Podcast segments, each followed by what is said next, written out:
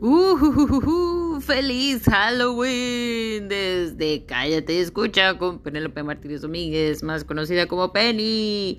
Y bueno, Halloween, feliz Día de los Muertos, porque ya es mañana.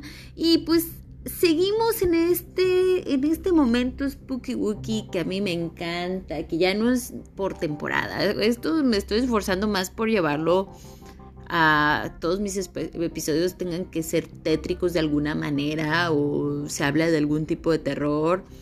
Eh, que no todo tiene que ser relacionado con lugares embrujados o, muertos o fantasmas o, o, entidades o cosas así. Hay un capítulo muy específico que habla sobre otro tipo de miedos. Pero sí, estamos en esta temporada todavía. Este es el último episodio de esta, de este, de esta temporada este, 2 de este Halloween y Día de Muertos que los estoy fusionando. Feliz día para todos. Y Hoy vamos a hablar de Fairmont Banff Springs, donde los entes no pueden escapar. Así como lo escuchan, bienvenidos y bienvenides amantes del terror. Así que el día de hoy vamos a hablar de Fairmont Banff. Este eh, Springs es un hotel que se ubica en la provincia de Alberta, en Canadá. El hotel fue construido bajo la visión creativa de William Cornelius Van Horn. Cuando ya eres un Van Horn, me suena a vato con un chingo de dinero. Y de hecho es así, el hotel es impresionante. Es como, pues es como si vieran el hotel de Shining en vida real. Y de hecho creo que se filmó, pero eh, no quiero spoiler mucho, pero vamos a seguir leyendo. Vamos, vamos, vamos a seguirle dando a mi, a mi, a mi guion. Y pues he intentado ser menos caótica, ya sigo más mi guion, gracias a los que me han tenido que aguantar estos, en estos años, en este primer año y cacho con mi, con mi podcast, eh, con mi podcast siendo totalmente loca. Pero bueno, comíamos con este amigo William Cornelius Van Horn en 1887 como uno de los primeros hoteles en la ruta de Canadian Pacific Railway. Railway, pero abrió sus puertas por primera vez al público hasta 1888. Eh, este hotel es de gran relevancia para el gobierno canadiense ya que fue nombrado Patrimonio Histórico y Cultural en 1988 porque es una belleza, ¿no?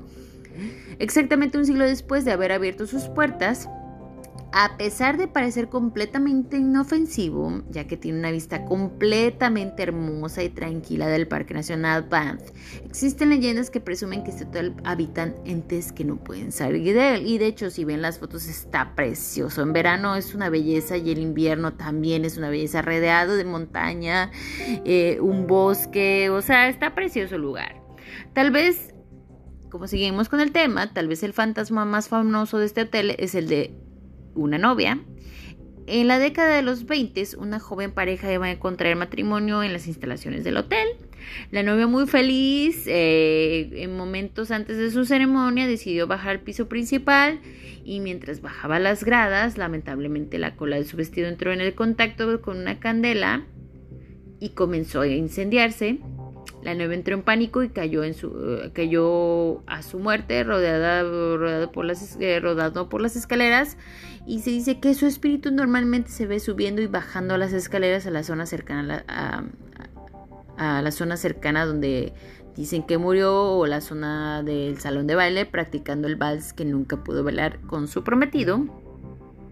También otra aparición común en San McCollin un botones del hotel, este hombre trabajó aquí en vida y se apegó tanto a esta construcción que aún después de su muerte en 1975 ronda sus pasillos. Su historia no es nada trágica, en verdad estaba tan apegado a su trabajo y a este lugar que su espíritu parece que no ha aceptado que murió, por lo que sigue cumpliendo sus funciones a lo largo de los años. Qué bueno, porque pues hay gente que de verdad se quiere retirar, hay gente que le encanta su trabajo y pues al parecer este hombre pues sigue como que muy metido en eso de ser botones, ¿verdad?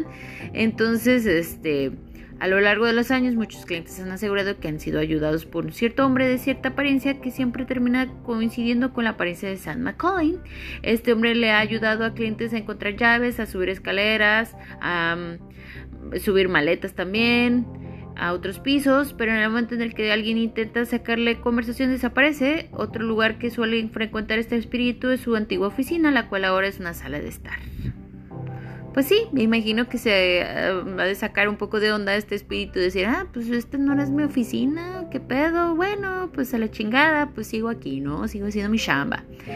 Eh, ahora una historia un poco más trágica la de una familia que lamentablemente fue asesinada en la habitación 873 en, eh, de este hotel. Por mucho tiempo el staff del hotel negó la historia, no obstante después de ciertas quejas de ciertos sonidos y de ciertas apariciones, la puerta de esta habitación ha sido cubierta con ladrillos, los espíritus de estos familiares se suelen ver en la entrada de la habitación a lo largo de todo el pasillo. O sea, pues sí, cerraron el lugar, pero pues este sigue pues habitado, ¿va? Y pues se salen del, del cuarto, ¿verdad? Para hacer sus cosas. Y a pesar de esto hay muchas otras habitaciones que han sido escenarios de actividad paranormal. Por ejemplo, muchas habitaciones donde los clientes entran al baño y ven manos ensangrentadas en los espejos, pero cuando buscan a alguien que los ayude y vuelven al baño, las manos desaparecen. Otros ejemplos de actividad paranormal incluyen empujones, jalones de pies y además cuando el cliente está tranquilamente dormido en sus almohadas, muchas veces estas han salido disparadas de la cama hasta chacar contra la pared. O sea, muy bonito este hotel y todo, pero es un pinche desmadre. Eh, donde pues quedarte es como pues si te gustan los fantasmas, welcome. Todo parece apuntar que el espíritu de la novia y de Sandra Collins son reales, pero estas últimas historias que he mencionado parecen ser rumores. ¿Algunos de ustedes creen que es verdad o es pura exageración? Y sí, amigos, este, este fue el último episodio de este hotel. Saqué lo más que pude. hay otros rumores, este, imagínense, pues cuántas cosas no pasan en un hotel desde 1888, ¿no? O sea, muchas cosas pasan.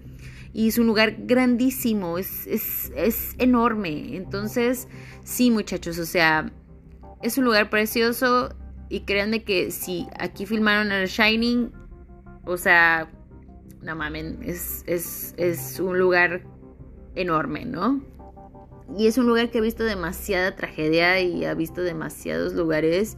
no, no es un lugar que, que yo me quedaría. Me encantan los fantasmas, pero en un hotel, la verdad. la verdad, no thanks. Entonces, este, sí, chicos, eh, creo que sí se, sí se filmó parte de Shining aquí, la verdad, no estoy totalmente segura. Eh, la gente en el hotel siempre dice que no ha habido muchas cosas, o sea, que no han pasado tantas tragedias. Eh, también en ese, en ese lado, en ese cuarto donde dicen que murió la familia, es donde el esposo mató a su esposo y a su esposa y a su hija y luego él tomó su propia vida. Eh, entonces, créanme que hay mucho aquí en, este hotel. Yo, la verdad, como les digo, cada quien, aquí hay muchos hoteles aquí en Canadá donde la gente se va y, y este... Eh, y se queda en lugares embrujados a quedarse la noche, hoteles embrujados y todo eso. Y la verdad, yo estarme quedando en un hotel embrujado como por gusto, la verdad, no, gracias. Y sí, se dice que el Hotel Bam Springs es el, más embrujado de Canadá. Eh, entonces, pues, el que guste ir y checar más de la historia del hotel, por favor, háganlo. Y, hay más hoteles eh, con fantasmas y demonios, entonces va a haber un momento en que voy a hablar más de esto. Pero este es el episodio final. Gracias por escucharme. Esto fue Cállate y Escucha con su amiga, confidente, comadre Penélope Martínez Domínguez. Los veo luego, amigos. Y les mando un besito y recuerden, es temporada de pasarla bien, recordar a sus muertos, siempre recuerden a sus muertos y pues pásenla cool, pásenla con los amigos y ya saben. Felices fiestas. Bye.